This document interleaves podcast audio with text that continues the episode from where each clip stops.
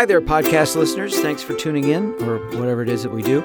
We don't really tune anything anymore, but I'm glad I tuned my ukulele when I uh, made up this little song, which I've now forgotten how to play. So it's a good thing I recorded it. That's the problem with being a kind of a dilettante ukulele player who doesn't really have an education in music, particularly. Anyway, not to say that it isn't a swell little air. Uh, I wanted to talk about something that uh, might affect you. I think it does, and uh, it's a little disrelated to my general theme of impressions and acting and so forth. But um, nonetheless, I thought it was uh, worthy of uh, working out uh, in my mind and then sharing with you. Uh, I've been listening to intermittently to a very interesting other podcast that I stumbled across, and it's one that I, I think I, I, I want to highly recommend it. It's called Hardcore History Look for that on iTunes or wherever you listen to podcasts. Hardcore History. Uh, a guy named Dan Carlin. He's an, I guess he's a historian. I don't know too much about him, but he sure is a voracious student of history, and he has a very engaging and uh, interesting, fascinating podcast full of a lot of drama, to say the least. Anyway. I like to listen to podcasts about history. I like to study history. I don't really sit down and read history books, particularly like like Dan Carlin obviously does, but I like to listen to him. And whenever I, well, I've narrated books about history, and that's probably the most history I've read in recent years, actually read. I read out loud a whole history about ancient Greece and Rome and Egypt that was just uh, amazing. A very difficult book to read because you don't know how a lot of these words are pronounced, frankly, of these different tribes and people and things that are like 2,000 years old. I get two results from listening to podcasts about history. One is positive, one maybe not so positive. The not so positive result of studying history or listening to podcasts like uh, Hardcore History is that you get very sad about the, the condition of mankind uh, generally on this planet. Uh, in other words, being trapped in an endless cycle of sen- senseless wars, basically, and, and endless brutality, bullying, torture, victimization, overthrow, revolution, revolt, you know, the whole the panoply. So that can be kind of depressing, frankly, because it looks like wow, this this never ends. We're in this this uh, hamster cage, a hamster wheel, a cage, a wheel within a cage. You know, you thought the wheel was bad, then you wake up and you see, oh, I'm actually in a cage. But the positive part of studying history is that when you read about all these things, I don't know, it tends to calm me down over the current upsets over politics and world events because it looks like mankind has always believed that the world was about to blow up since earliest recorded history. And it hasn't yet. I mean, parts of it have, of course, blown up and there's been great tragedy, but the game didn't end. And maybe 600 BC, everybody was positive it was going to end. Maybe in, you know, the, during the uh, Norman conquests. Everyone thought it was going to end uh, during the Dark Ages and uh, during the 1930s, and anyway, right up to today. So perhaps it is in the nature of human beings to just feel doomed. And uh, so, if you study history a little bit, the uh, the crepe hanging of the present day uh, kind of loses its power over me, anyway. I come away feeling nothing can be quite as bad as it seems. That being said, there are always new threats and and things to do and targets to be met and improvements to be made uh, in order for us all to accomplish happiness, which is what we're all pursuing happiness. So I wonder, I wonder to myself, I wonder to you, I invite you to think about how can we assure for ourselves a steady increase in our survival? A steady increase in survival as individuals, as, as members of a family, perhaps, perhaps as artists. How can we survive better? And there's some obvious answers. I can think of two right off. One is keep doing what you're doing. You know, if you're succeeding in any area of your life, if you're succeeding in your art or with your family or with your business, probably want to keep doing that. Figure out what you're doing and then work it into your schedule to repeat that, keep that going. That's very potent and, you know, kind of a no-brainer.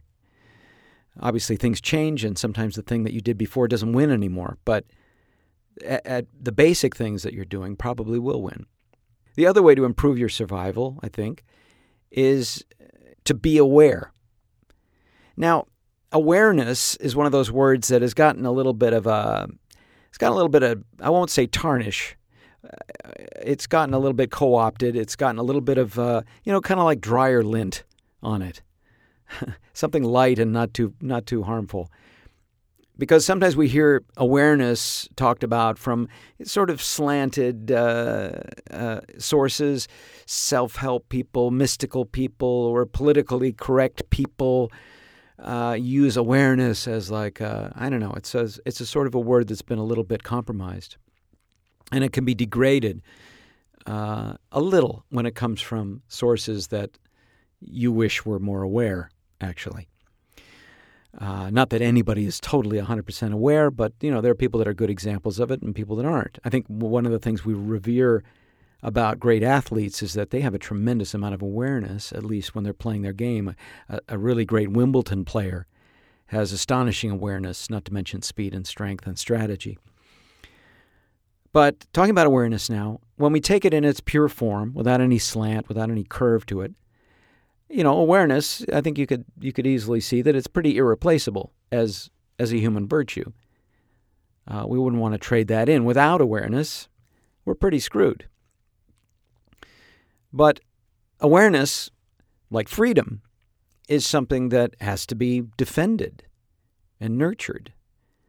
And I don't think it's an exaggeration to say that that one's awareness is continually these days under attack you know, from oh marketers and video games and social media, for sure, uh, entertainment, drugs and alcohol, uh, things like that. Other distractions. There's many, many distractions, right? And those are all assaults of one kind or another, one degree or another, uh, on our awareness. Now, you may not have considered these to be assaults on your awareness, but have you ever heard anybody say to you, You're not even listening to me, and thought that that was a weird way to start a conversation? that's a, I stole that joke. I think that's a funny, uh, it's not a joke, but it's a witticism that I, I, saw on social media the other day. So when that happens, and, and it happens to me all the time, unfortunately, something else is leveraging my awareness at that moment. It's usually Instagram. Uh, of course, we control our own awareness, don't we? By hopefully, by channeling it into particular activities that we're involved in, intentionally becoming unaware of our environment. You know, we want to shut things off for a second and concentrate on something else. We are leveraging our own awareness. We're pointing it at something. Uh, and we do that for fun, for, uh, for work, for study, for recreation. Uh, at the movies, for example, you know, you go to a movie and hopefully you're completely unaware of what's happening right outside the theater. It may be 30 feet away. Uh, it may be just beyond some doors. Uh, you want to be unaware of it while you're watching Solo, you know, a Star Wars movie or some other movie. You want to be in the dream that you paid for and not worried about, you know, some sounds or disturbances outside the theater. I go to a theater, uh, my wife and I and uh, our family, we go to a theater down called La, La, Paloma in Cardiff by the Sea near Encinitas. Maybe it's in Encinitas. Uh, it's so close. Anyway, that's an old theater that is um, built. Uh, it wasn't built, I don't think, right next to the train track. I think the train track just appeared behind it one day in 1940, blah, blah. And uh, oh my God, when that train goes by, this old theater just shakes. And so, whatever movie you're watching has a train in it, uh, which can be kind of off putting. But if you're used to it and it's charming, that's fine. But for a moment there, your awareness gets thrust outside and you remember, oh, I'm not really in the Alps. I'm uh, in uh, San Diego. But you want to be ideally undisturbed by these things. Uh, if you get spillover noise from a train or a fight outside or, God forbid, gunfire or something like that, you're within your rights to go to the managers of the theater and demand your money back. And they generally give you a free ticket. Because your awareness has been compromised. You have been thrust out of the universe of that story and been brought back into this universe, the one that we all share most of the time. So I'm not telling you anything you don't know. Uh, video games, same thing. Social media, all the forms of entertainment, and and they, it's okay because we realize there's a social contract there. They at least attempt to exchange with you for your expended attention. They're exchanging. They're giving you fun, excitement, stimulation, education, something of value to you of one kind or another, and you're giving them attention.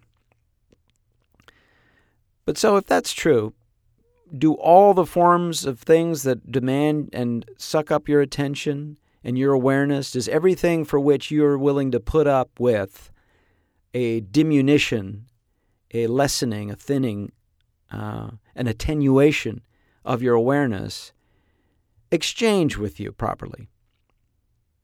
You know? For example, I mean, an extreme event is you get hit by a car. Your awareness cuts right out because you're unconscious, you're knocked to the pavement. What's your exchange for that? Uh, there's no exchange, really. It's, you're getting ripped off. You're, you're, you're getting the raw end of the deal if you're having your awareness totally tugged away out from under you. And so, rightfully, we object to that. we object to pain that will knock us out. We object to pain. Life is about avoiding pain and looking for happiness, right? So, on a lesser level, here's a question for you. And maybe this is my this is my really my big my big question. What is the exchange for your awareness offered by medical marijuana? If not your awareness, maybe maybe somebody you know.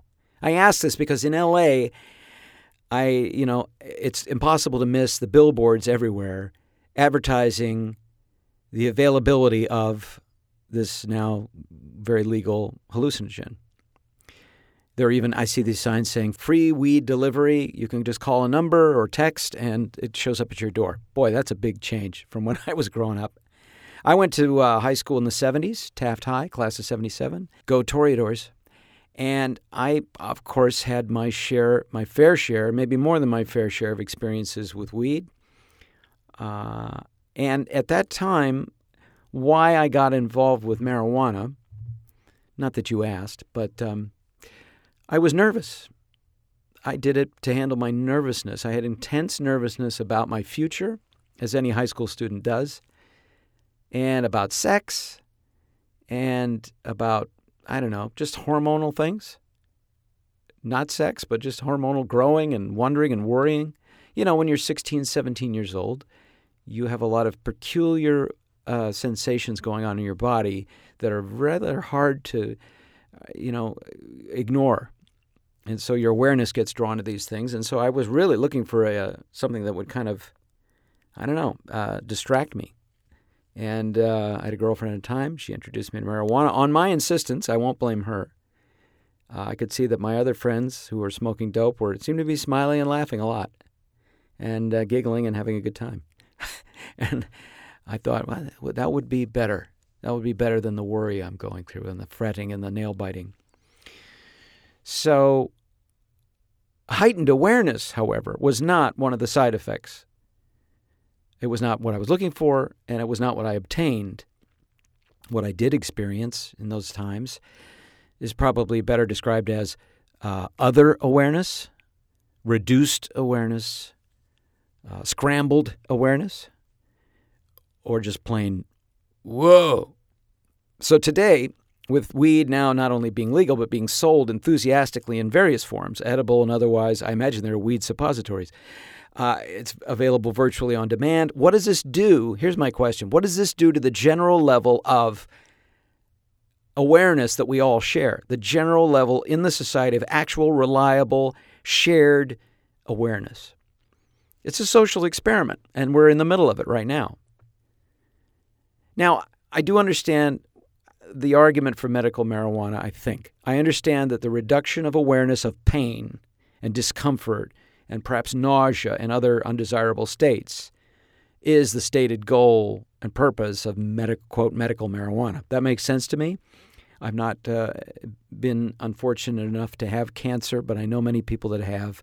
And I, I figure anything you can do to get you through that rough spot, I think is is is totally fine, and I would never disparage anybody for that. Uh, that makes sense to me, and I don't agree that making drugs illegal or keeping them illegal, like marijuana, as, which has now changed its category uh, or its status as a legal uh, controlled substance. I don't agree that keeping it illegal is the answer to man's general difficulty uh, with substances. Uh, all that illegality has really created nothing. The war of, on drugs has been a complete ridiculous failure, in my opinion, and has created criminals and created violence and created uh, nasty industries and has done nothing to solve the problem. I don't know that legality will either, but at least it will make less criminals. I think it will be a lesser evil. I think it's smart. I think the the the answer to that really is always going to be education. I'm curious what you think about this. What percentage of marijuana users today are actually smoking dope because they are in urgent need of pain relief or nausea relief? Or how many are just smoking dope because it's fun and they're getting high and they've kind of it's a sort of a habit. I remember in my day it was a kind of a habit. And I would resort to it even though it would waste uh, the rest of my day or weekend because I would get off onto some weird tangent. I had a roommate, a uh, lovely guy, and he would smoke a lot of dope, and he would do his homework, and and he could focus, and I think it's quote helped him focus or whatever. And you know, I never really looked at his at his homework, so I don't know how effective that was. But um, it certainly attenuates, shrinks your your awareness. The other thing I, I, realized one day is that uh, the negative effect of drugs that people don't ever talk about is like, okay, well, if you say, well, okay, it doesn't lead to heroin, it doesn't lead to this, it doesn't lead to that, fine, that's debatable. But what about the decisions one makes when one is high? You know, the little decisions we make every day are like the ideas we get or the plans for the future, and they have a lot of power uh, your life started with various ideas of what you wanted to do and what you planned and intended to do. You made those decisions and plans based on your awareness of what was in front of you, what the possibilities were.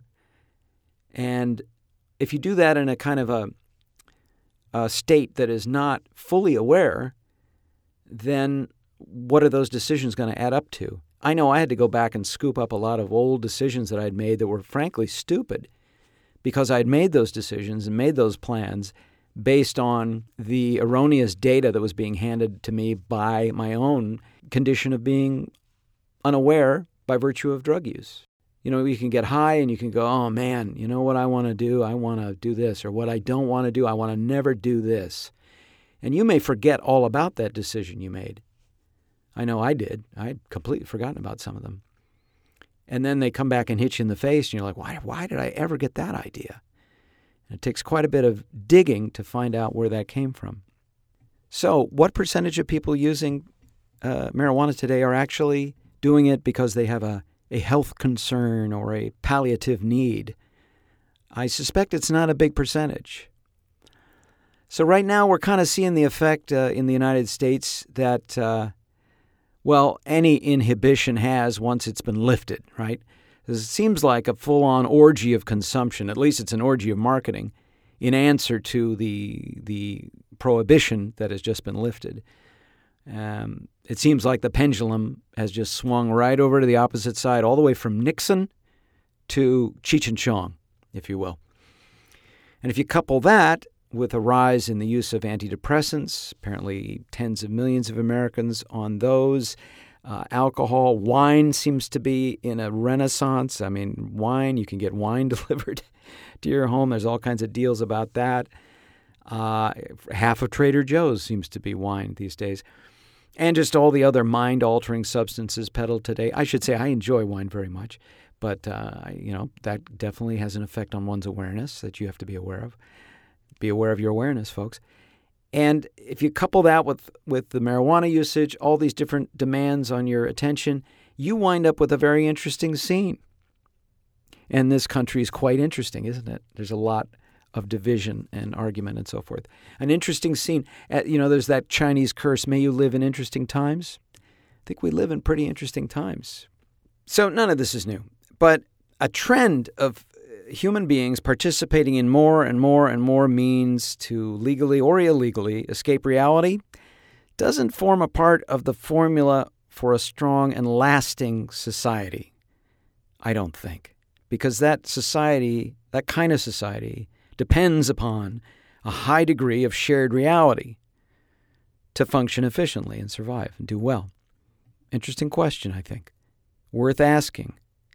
How long is the pendulum going to keep swinging toward this new this new Cheech and Chong territory? Well, I think it's going to be a while before this all settles down. I mean, it's been prohibited so long. I think people need to get it out of their system. I guess my point is here I don't have a beef against people that, that smoke marijuana. I have many friends that do, dear friends. Uh, I would never try to talk them out of it necessarily, although I wouldn't encourage it. And I certainly um, won't promote it, you know, uh, because I know it's a blind alley, like, like all drugs are. They're all blind alleys. They all look good and they all feel good, and then, boy, they bite you in the ass. Some of them bite you really hard. Um, that's why I wrote the film I wrote about the opioid crisis, which is now still just blazing. So I just think we need to take a look at it. It's worth asking oneself. It's worth taking a, a, a, good, strong look at. You know, it's a sad story, but we all have to be custodians of our own awareness, if you will. We have to safeguard our own awareness. We have to know where we're spending our awareness. So we just have to be careful. I think we have to not neglect our awareness as a vital asset and just trade it willy nilly for anything that's attractive or trendy or numbing or you know, a waste of our time. Especially, especially now, because even though everyone in history has felt this way, now is the time when we're either going to make it or not. Now is the time when the world either ends or we have a happy, a happy period. History can be reassuring but we only will avoid repeating those awful, disagreeable, uh, tragic parts of history by exercising and fostering and encouraging awareness, and certainly not by abandoning awareness of what's actually happening around us. So that's my thought for today. I know it's a bit heavy, has nothing to do with doing Ian McKellen or Tommy Lee Jones or Robin Williams, although it does have a relationship. But uh, I thought it might be worthy of, of your uh, perusal or listen oozle. It's a good new word. I like. Your listening oozle. Okay, hey, listen, thanks for listening. Thanks. I really appreciate your attention, the fact that you gave me some of your attention today. I hope I brought some value to you. Uh, to you again real soon. Thanks a lot.